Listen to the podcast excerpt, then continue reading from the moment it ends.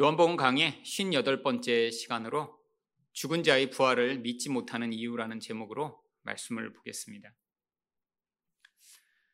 예수님이 이 나사로의 집에 오신 이유는 아주 명확합니다. 이 요한복음 11장 11절에서 예수님은 우리 친구 나사로가 잠들었도다. 그러나 내가 깨우러 가노라 라고 말씀하시면서 바로 이 죽은 나사로를 살리기 위해 바로 이 나사로의 집으로 오셨다라고 말씀하셨습니다. 그런데 왜 죽은 자를 살리시는 것일까요? 바로 이렇게 죽었다고 예수님이 다 살려주시는 것은 아니고 특별한 목적이 있으셨기 때문입니다. 그 목적을 바로 4절은 이렇게 이야기합니다. 하나님의 아들이 이로 말미암아 영광을 받게 하려 함이라.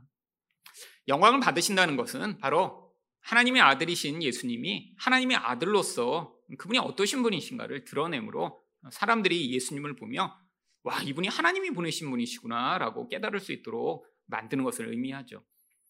예수님이 이 땅에 계실 때 사실 그분을 하늘에서 오신 분, 하나님의 아들로 인정한 사람은 아주 소수에 불과했습니다. 그런데 지금 예수님이 얼마 후면 십자가에 달리시고 또 이 땅을 떠나셔야 하기 때문에 바로 그 믿음을 가진 자들, 예수님을 하나님으로 인정하는 사람들을 만들어내시고자 바로 이 일을 행하시고자 하신 것이죠. 바로 그렇기 때문에 나사로가 살아난 것입니다. 그런데 우리는 이 나사로가 이 살아난 이 사건을 보며 아, 예수님이니까 당연히 나사로를 살리셨지 라고 생각하기 쉽습니다. 여기 계신 대부분의 분들은 바로 예수님이 하나님이시라는 사실을 믿고 그분이 여러 가지 기적들을 행하신 것이 너무 당연하다고 생각되시겠죠. 하지만 지금 이 나사로의 집에 모여있는 사람들은 예수님이 앞으로 행하실 이 일에 대해 지금 믿지 못하고 있는 상황입니다. 심지어는 예수님이 말씀을 통해 예수님이 그리스도시고 하나님이시라고 고백했던 마르다조차 아직 이 사건이 벌어지기 전에 진짜 실행할 수 있는 그런 믿음을 갖지 못했죠. 그렇다면 왜 죽은 자의 부활을 믿지 못하는 것일까요? 오늘 말씀을 통해 죽은 자의 부활을 믿지 못하는 이유에 대해 살펴보고자 하는데요. 첫 번째로 죽음의 강력한 영향력 때문입니다. 33절 말씀을 보겠습니다. 예수께서 그가 우는 것과 또 함께 온 유대인들이 우는 것을 보시고, 여기서 운 사람은 바로 앞절에 있는 마리아를 이야기합니다. 마리아가 32절에서 마리아가 예수 계신 곳에 가서 배웁고 그 발을 앞에 엎드려 이르되 주께서 여기 계셨더라면 내 오라버니가 죽지 아니하였겠나이다 하더라. 여러분, 이 마리아가 예수님을 보고 운 것이 너무 당연하죠. 아니, 예수님만 계셨더라면 오빠가 죽고 이렇게 장사 지내지 않았어도 됐을 텐데. 이 마리아와 마르다는 엄청난 믿음이 있는 사람들이었습니다. 그런데 그들이 기대했던 예수님이 빨리 오셔서 오빠를 치료만 해주셨으면 이런 비참한 일이 일어나지 않았을 텐데 라고 생각했는데, 예수님이 늦게 오시고 결국 오빠가 죽어버리고 나자 그 다음에 오신 예수님을 보며 눈물을 터뜨리는 것이 너무 당연하죠. 함께 있던 유대인들도 젊은 나이에 죽은 이 나사로, 그 나사로를 위문 왔다, 이 동생들이 이렇게 엉엉 우는 것을 보고 함께 우는 것 또한 너무 당연한 일입니다. 그런데 이렇게 사람들이 우는 것을 보고 예수님이 어떻게 반응하셨나요? 33절 하반절을 보시면 심령에 비통히 여기시고 불쌍히 여기사.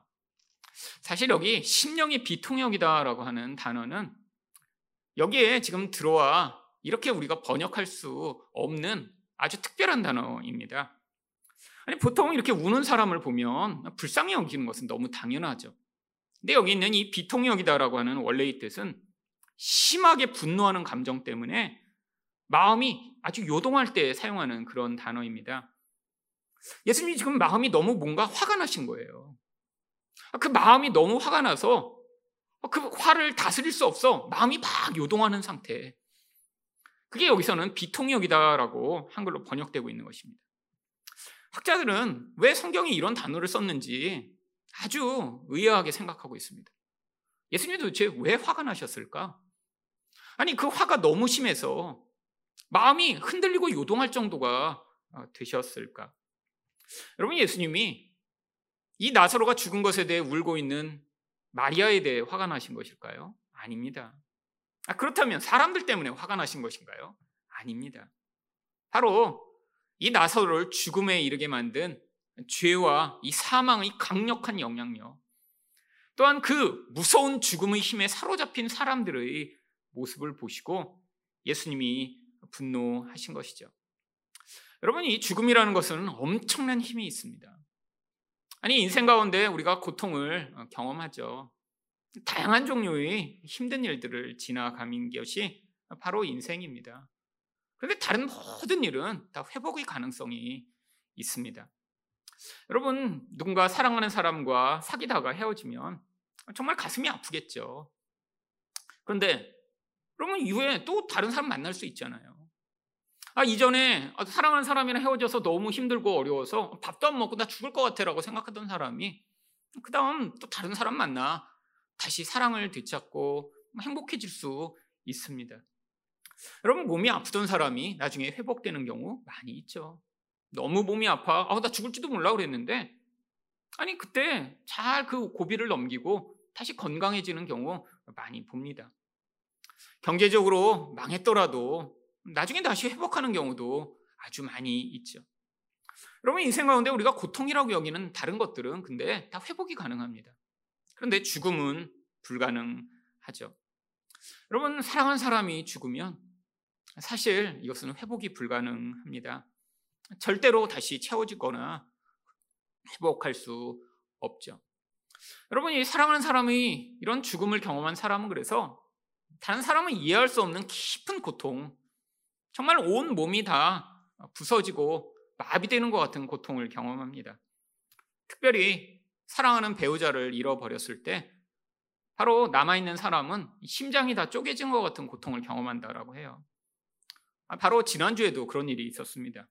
지금 텍사스에서 한 고등학생이 초등학교에 들어가 총기를 난 사에 21명이 죽었죠.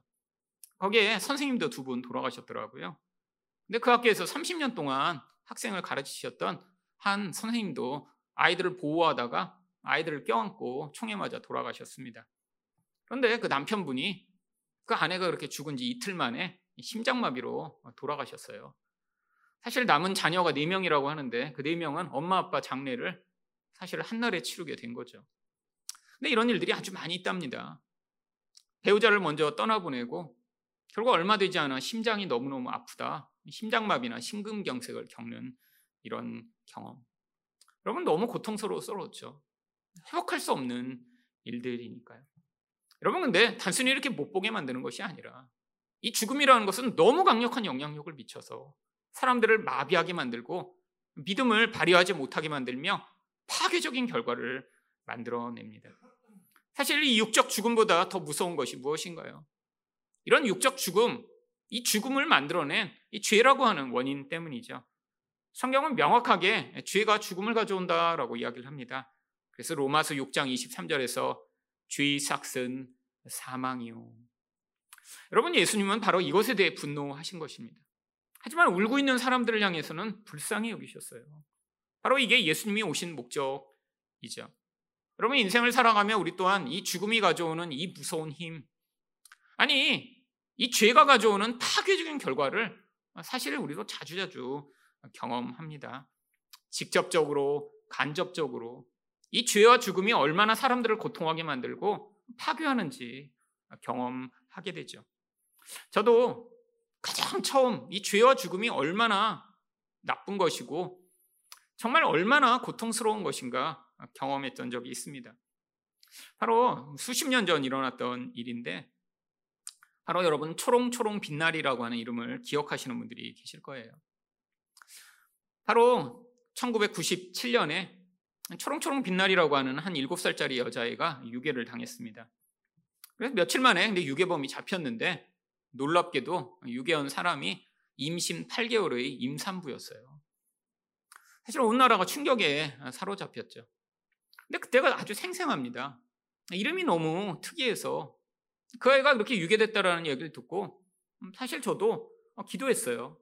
그때는 정말 너무 매일매일 많이 열심히 기도하던 때라 그냥 신문을 읽다가도 기도하고 뭐 어떤 지하철을 지나가다가 어떤 사람을 보면 그 사람을 위해서도 기도하고, 근데 그때는 그 초롱초롱 빛나리가 꼭 살았으면 좋겠다라는 마음으로 기도했는데 그 임산부가 잡히자마자 결국 드러났는데 유괴하자마자 그 아이를 죽여버린 거예요.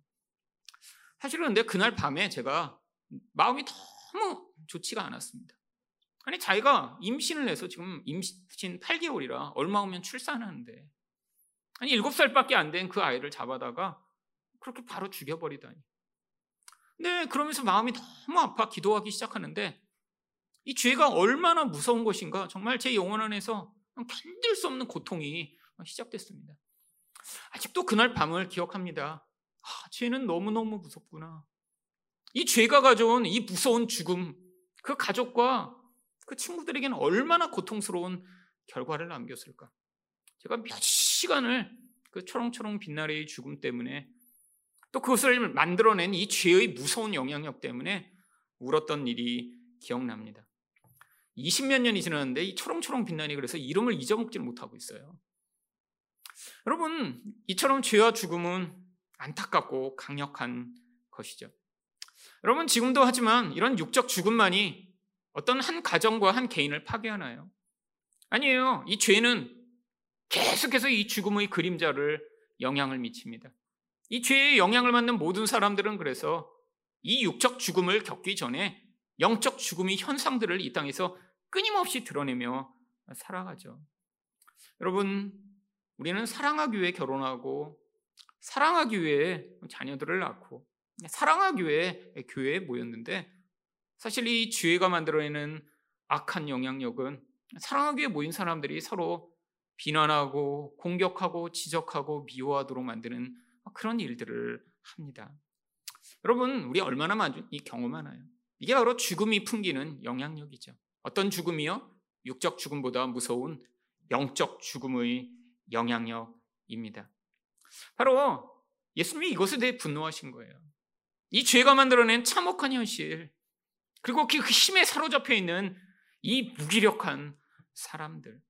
우리 또한 마찬가지입니다. 이 세상을 살아가며 이 영적 죽음의 현상들이 우리들을 끊임없이 영향을 미쳐 좌절하게 만들고 포기하게 만들고 우울하게 만들고 그리고 결국에는 믿음을 잃어버리게 만드는 그런 일들을 자주 경험하죠.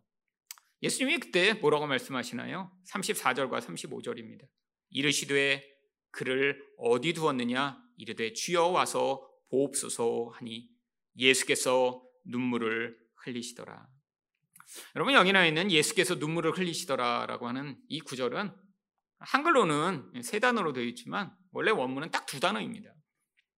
영어로도 그래서 Jesus wept, 예수님이 우셨다라고 그냥 2단어로 되어 있어요. 성경 전체에서 제일 짧은 구절입니다. 근데 제일 짧은 구절인데 이 안에 예수님의 마음이 가득 담겨 있죠. 어떤 마음이요? 바로 사랑하는 자의 그 죽음의 현실을 보시고 불쌍히 여기시며 긍휼히 여기시는 이 하나님의 마음이요. 여러분, 예수님은 죄에 대해 분노하시지만 이 죄가 만들어낸 이 죽음의 현실에 대해 분노하시지만 그런데 바로 그 죄에 매여있는 우리들, 그 죄의 무서운 영향력에 사로잡힌 자들을 보시며 불쌍히 여기시고 그리고 그들을 위해 우시는 분이십니다. 여러분이 이 인간의 무기력함을 향한 하나님의 반응이죠. 여러분, 하나님은 지금도 이 죄에 매여있는 자들을 보시며 우십니다. 왜? 자기가 만들어낸 가장 아름다운 창조물, 하나님과 깊은 관계를 맺기 위해 만들어놓은 그 존재, 그 존재가 이 죄로 말미암아 하나님과 전혀 다른 존재가 돼서 살아가며 그 죄의 영향력으로 마치 마귀처럼 변해버린 모습을 보시고 사실 이런 반응을 하시는 것이죠. 여러분, 이게 바로 부모의 마음이죠. 이게 바로 창조주의 마음입니다. 여러분 부모로서 여러분의 자식이 사실 부모가 기대하는 모습으로 잘 살기를 바라죠. 그런데 부모가 전혀 기대하지 않는 악하고 무능하고 무기력하며 정말 그런 죄악된 모습으로 살아가고 있다면 이 부모의 마음이 얼마나 아플까요? 근데 하나님이 인간을 그렇게 보시는 거예요. 가장 거룩하고 가장 온전한 존재로 만드셨는데 죄가 들어와 결국 죽음이 찾아왔고 그리고 그 죽음의 영향력으로 살면서도 마치 죽은 좀비처럼 살아가는 이 인간의 모습이요.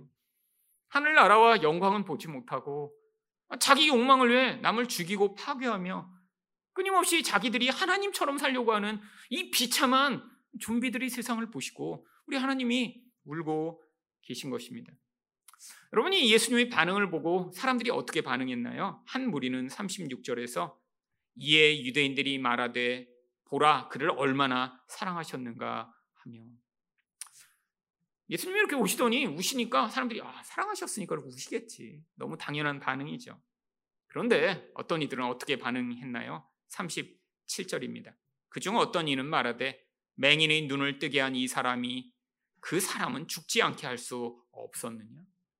여러분, 빈정거림과 조롱이 가득 담겨 있습니다.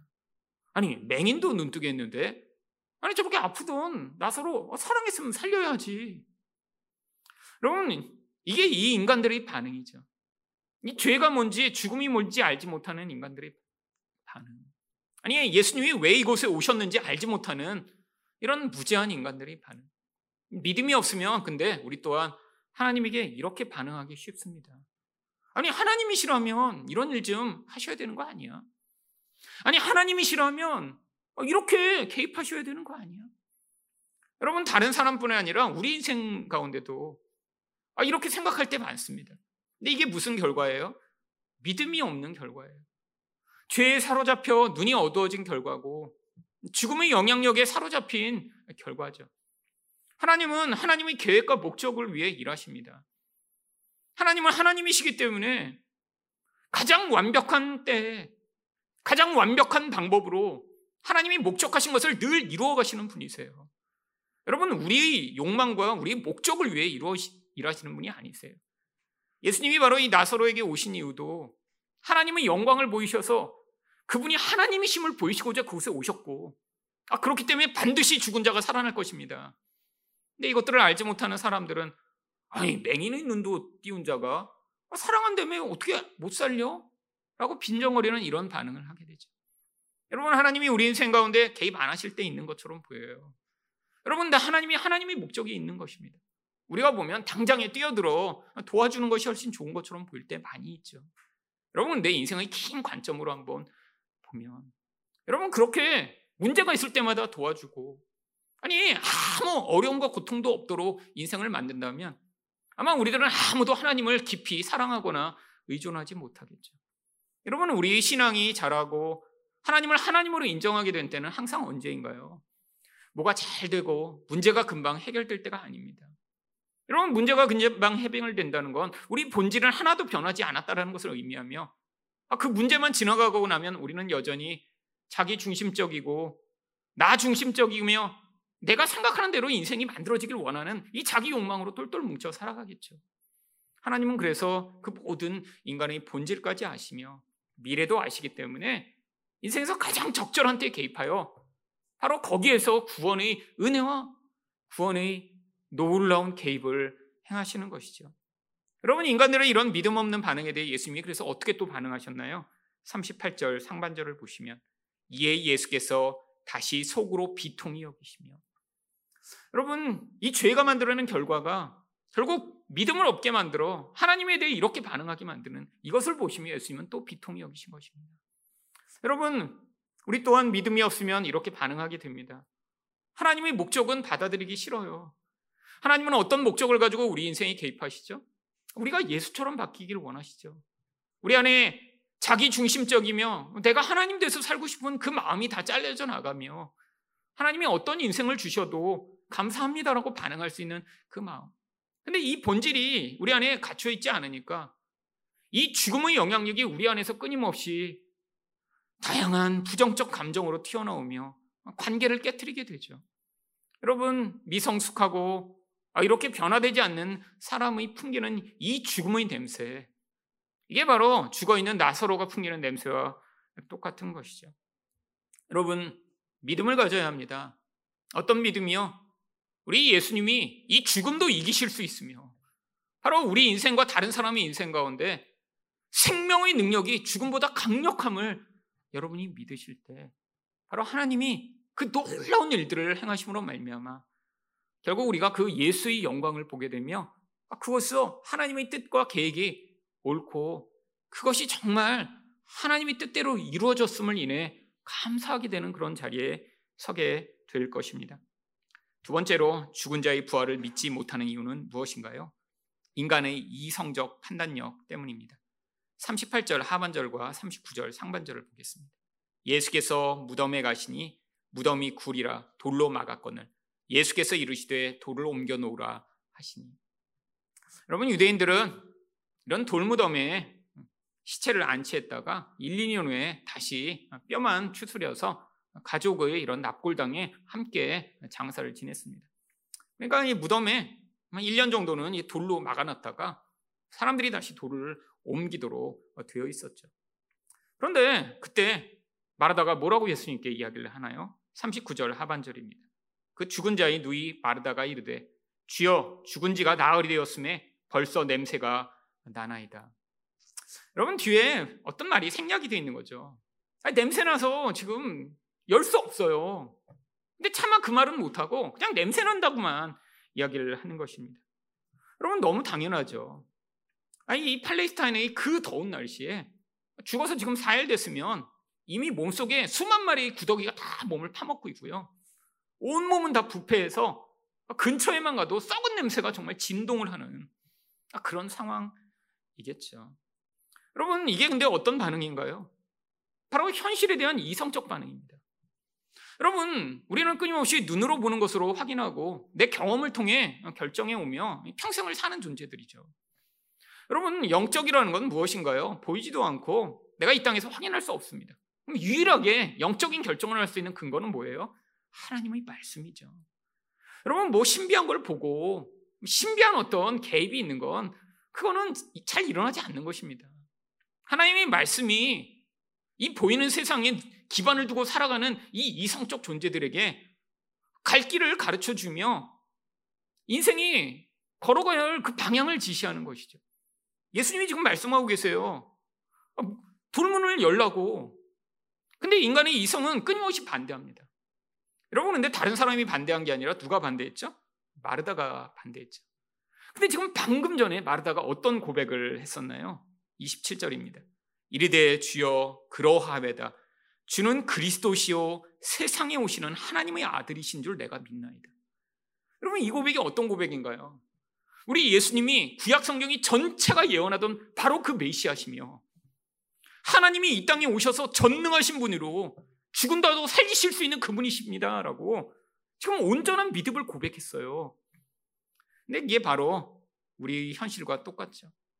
여러분 우리도 믿음을 고백할 때 다 거짓말인가요? 여러분 언제 은혜 받으실 때 다 고백하시는 때 있잖아요. 하나님 내가 주를 위해 살겠습니다.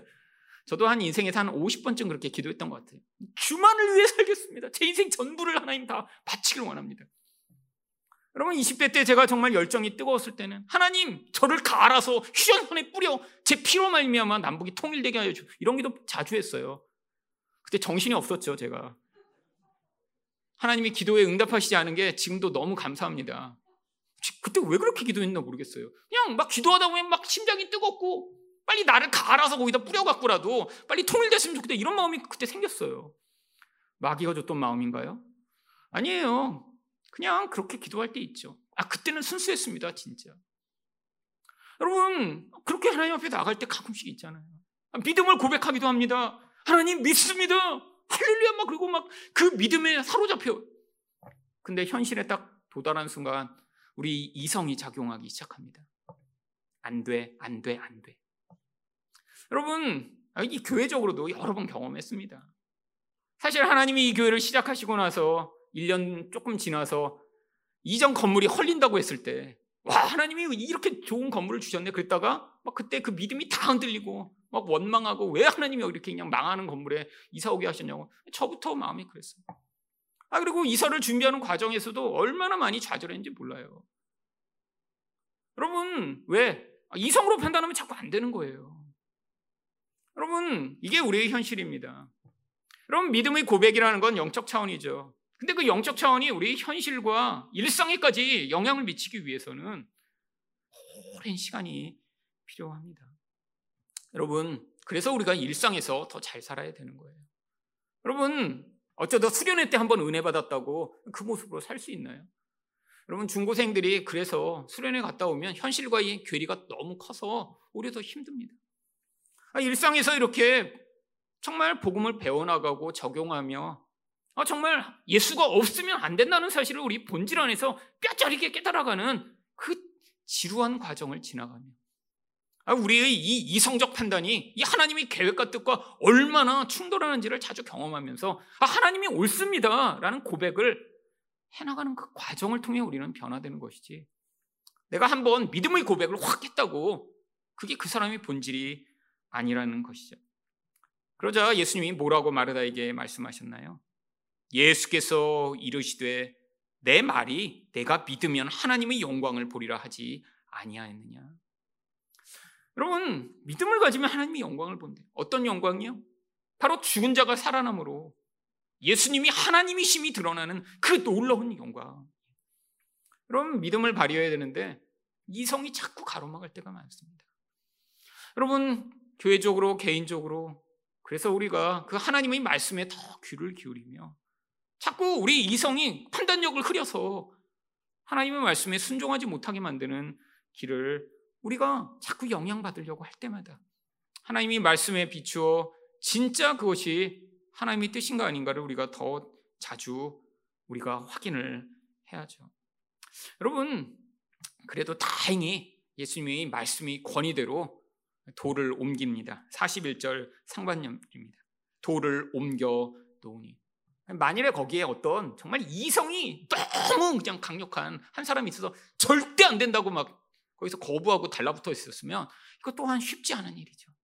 근데 다행히 돌을 옮기라고 그랬더니 옮깁니다. 여러분, 그런데 이게 예수님이 말씀하셔도 이렇게 안 된다고 하고 그러는데, 여러분, 이 세상에서는 얼마나 이런 거부와 방해가 많은가요? 제가 가끔씩 어떤 목사님들을 만나 대화를 하다 보면 참 저희 교회와 또 다른 어떤 환경에서 목회하시는 이야기 가운데 참 은혜 받는 이야기도 있지만 굉장히 낙심하고 참 저까지 같이 힘들어지는 경우도 있습니다. 제가 올해 총과 어느 교회에 이제 말씀 전화로 한번 갔는데 목사님이 너무 마음이 상하셔갖고 이제 제가 오니까 계속 이제 그 소위하게만 넋두리를 하시는 거예요. 근데 그분 되게 훌륭한 목사님입니다. 제가 참 좋아하고 존경하는 분인데 이제 교회 목회하다 보니까 너무 이 이성이 정말 충천한 분들과 자꾸 부딪히게 되는 거예요. 근데 이분이 이제 바로 그 전에도 아주 좋은 일을 하시려고 하셨더라고요. 교회가 큰 교회입니다. 그러니까 이 교회에서 이제 부목사님들도 여러 분 계시고 그러는데 이분은 부목사님들이 이제 기회가 되면 이제 교회 개척도 하고 뭐 다른 교회 잘 가서 할 수 있도록 이제 돕고자 하는 마음이 많으세요. 근데 마침 이제 같은 노회에 어떤 교회가 있었는데 그 교회 담임 목사님이 나이가 많이 들어서 은퇴하게 생기신 거예요. 근데 문제가 교회 건물도 있습니다. 목동에. 근데 성도가 없는 거예요. 성도가 몇 분밖에. 그러니까 이분이 은퇴를 하셔도 그 교회 건물만 있지 뭐 어떻게 할 수 없는 상황이에요. 여러분, 그런데 그 교회 목사님은 굉장히 훌륭하신 분이셨나 봐요. 그래서 이 은퇴하신 목사님이 이 목사님과 같은 노예니까 얘기를 하다가 고민을 얘기하신 거예요. 내가 이 교회에 지금 그냥 은퇴하면 성도도 몇 명 없고 이런데 뭐 누가 오려고 하겠냐고. 그래서 내가 은퇴할 수도 없고 너무 힘들다. 근데 나이가 이제 70이 되신 분인데 그러니까 뭐 교회가 이 목사님을 서포트를 할 수가 없으니까 밤에 12시부터 아침 7시까지 편의점에서 알바를 하고 계신 거예요. 그때 근데 이제 제가 이제 말씀을 전하러 왔던 교회 담임 목사님 생각이 나신 거예요. 우리 교회가 부목사님을 거기 좀 파송하고 목사님은 우리 교회에 오셔서 여기 지금 이제 노년부 70세 이상 되는 분들 사역을 좀 맡으시고 우리가 그리고 그 교회에 부목사님을 파송해서 대신 월급을 좀 몇 년간 후원하고 그래서 이 교회가 좀 자립할 때까지 도우면 좋겠다라는 생각이 들어서 이거 놀라운 기회다. 만약에 부목사님은 어디 이렇게 개척을 시키려도 몇 억 드는데 한 달에 몇백만 원씩 이렇게 그 월급만 좀 줘갖고 이미 교회 건물도 있고 젊은 분이 좀 열심히 해서 몇 년 동안 부흥하고 교회가 자립하면 너무 좋겠다 그래서 이제 그걸 당회에다 이야기를 한 거예요. 너무 좋은 교회가 생겼다고, 기회가 생겼다고. 그런데 장로님들이 한 분 한 분 반대하기 시작했답니다. 우리 교회도 어려운데 코로나인데 어디 그렇게 또 돈 나갈 때를 찾으셨냐고. 그래도 이 목사님이 한 줄기 희망을 가지고 그럼 표결에 붙이자고. 너무 반대하는 분이 한두 분 계시니까. 그랬더니 장로님이 9분인데 9분 중에 1분은 기권, 8분은 반대. 그래갖고 무산돼 버렸대요. 그래갖고 이 목사님이 너무 마음이 상해갖고 자기 이제 더 이상 교회 목회하고 싶지 않다고. 아니 이런 하나님이 주신 기회를 이렇게 몇백만 원 나가는 것 때문에 아 그래서 반대하다 이렇게 돼버렸다고. 근데 장로님들이 반대한 이유가 빚 때문이었대요. 빚이. 그래서 빚이 한 100억쯤 있으세요? 큰 교회니까요. 그랬더니 10억 있대요 빚. 그래서 저희 교회는 12억 있는데요. 아버지들이 목사님이 더 화난 거예요. 더 화났어. 아, 그 10억 빚 있다고 그거 한 200~300만 원 나가는 것 때문에 교회 하나를 잃어버린 거예요. 여러분 이게 무슨 반응이죠? 이성의 반응입니다. 이성의 반응. 근데 그걸 주도한 장로님이 어떤 은행장이셨대요. 그래서 그분을 재정장로님으로 세우고 나중에 그분이 전체 장로님이 됐는데 이 은행장 하셨더니 이분이 계산이 너무 철저한 거예요. 계산. 10원도 그냥 못 나가는 거예요. 10원도. 여러분 은행은 이성으로 해야 됩니다. 여러분 은행에서 일하는 은행장이 믿음으로 일하면 안 되죠. 여러분 그놈의 은행은 절대 가지 마세요. 은행장인데 막 믿음으로 그래서, 우리 장로님이세요? 그럼 제가 50억 빌려드릴게요. 이런 은행 가시면 안 돼요. 그 은행은 망합니다. 안 돼요. 은행장은 이성으로 해야죠. 근데 교회에서 일하실 때는 믿음으로 해야죠. 이성으로는 빚이 조금 있는 거예요. 그 큰 교회에서. 여러분 근데 이런 교회가 세워지는 일을 반대하고 하나님 나라를 반대하는 이 일이 다 어디서 나타났나요? 결국 이 이성이 만들어내는 결과 때문입니다. 여러분 예수님은 바로 여기서 하지만 이들의 믿음 없음에도 불구하고 자기 영광을 보이시고자 하십니다. 그래서 41절 하반절과 42절 상반절에서 뭐라고 말씀하시나요? 예수께서 눈을 들어 우러러 보시고 이르시되 아버지여 내 말을 들으신 것을 감사하나이다. 항상 내 말을 들으시는 줄을 내가 알았나이다. 여러분 너무 당연하죠.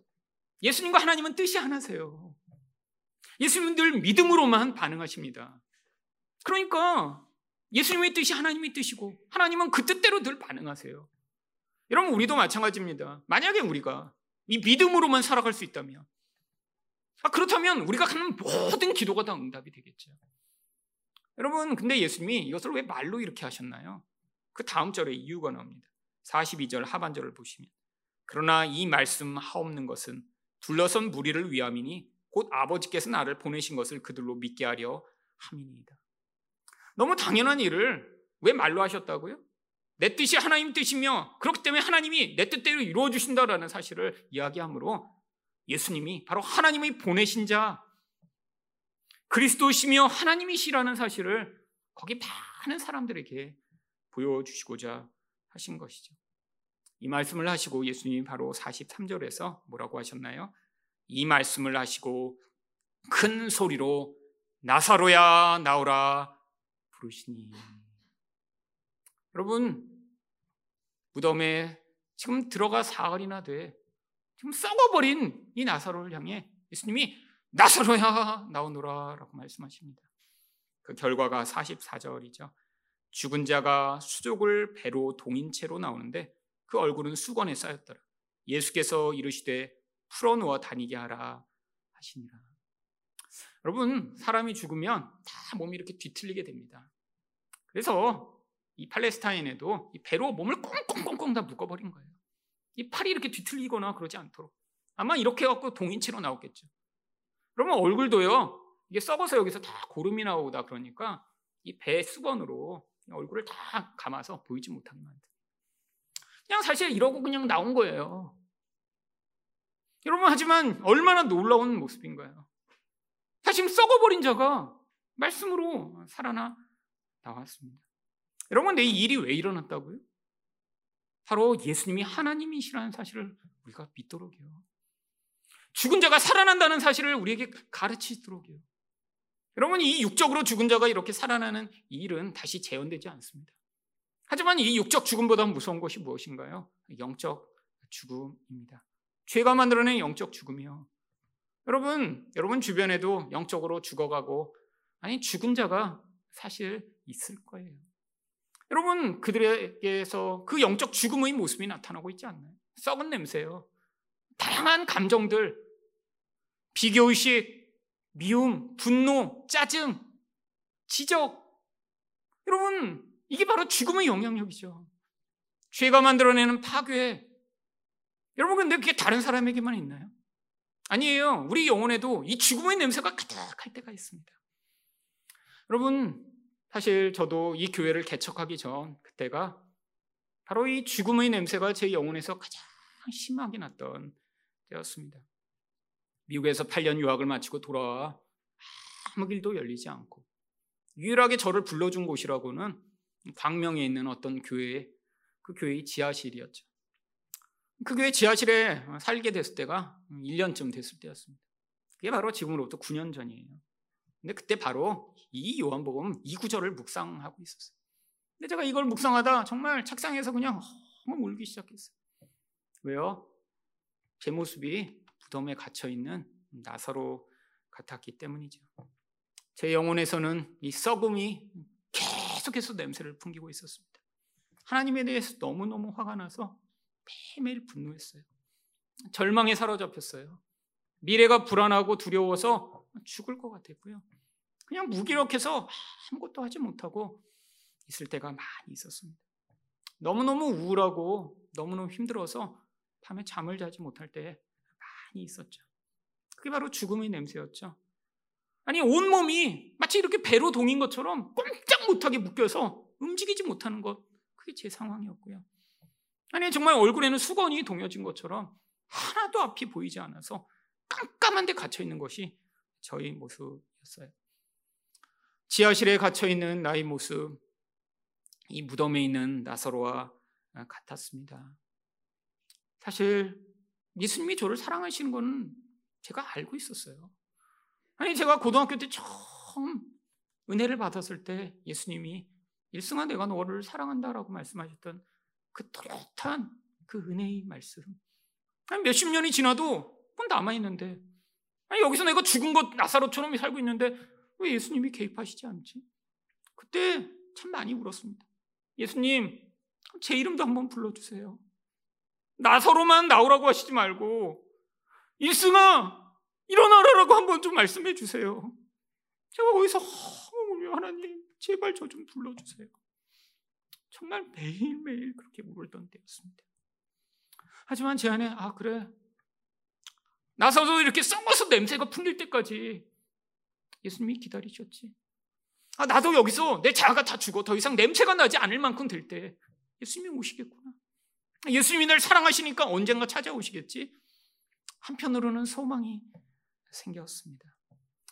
물론 그로부터도 8개월이 더 지나서야 그때 예수님이 저를 나오라고 하셨습니다. 그 무덤에 나와 시작한 게 바로 하늘사랑교회예요. 여러분 정말 하나님이 불러내신 것은 순간이었습니다.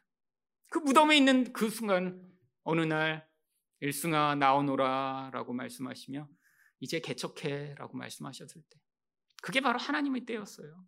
왜죠? 그때 제 자아가 정말 죽어서 더 이상 그 지하실에 있는 것이 그렇게 고통스럽지 않고 내가 아무것도 하지 못하고 무명인 것이 화나지 않고 예수님이 정말 때가 되면 나를 부르시겠지. 이곳마저도 하나님이 주신 은혜의 장소야라고 받아들이기까지가 약 2년이 필요했던 것이죠. 나사로는 나흘 만에 부르셨는데 저는 거기서 2년 만에 불러주셨습니다. 여러분 하늘사랑교회 그래서 급하게 개척된 거예요. 거기서 불러내셔갖고 그다음 준비하느라고 몇 개월 몇 년이 걸린 게 아니라 사실 그 지하실에서 나오자마자 2주 만에 개척해서 이 하늘사랑교회가 시작되었습니다. 여러분 이 교회가 바로 하나님이 저를 무덤에서 살려주신 증거예요. 어제도 설교 준비하면서 이 하늘사랑교회가 증거지. 내가 여전히 그 무덤 속에 있었고 나는 여전히 화나 있고 내 안에서는 썩은 내가 가득하고 있다면 이 교회는 시작도 되지 못했을 텐데 하나님이 나를 그 어둡던 무덤에서 불러내 이곳에서 새롭게 시작하게 하셨구나. 얼마나 큰 은혜가 내게 임했는가.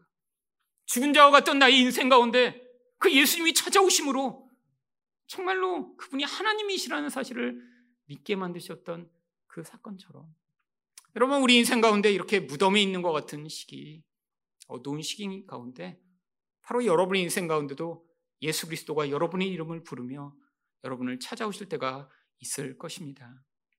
여러분 그 음성을 듣고 그 예수님의 부름 가운데 일어나 바로 죽은 자가 살아나는 이 놀라운 일이 우리 예수님의 능력과 은혜로만 가능함을 증거하는 여러분 되시기를 예수 그리스도 이름으로 축원드립니다.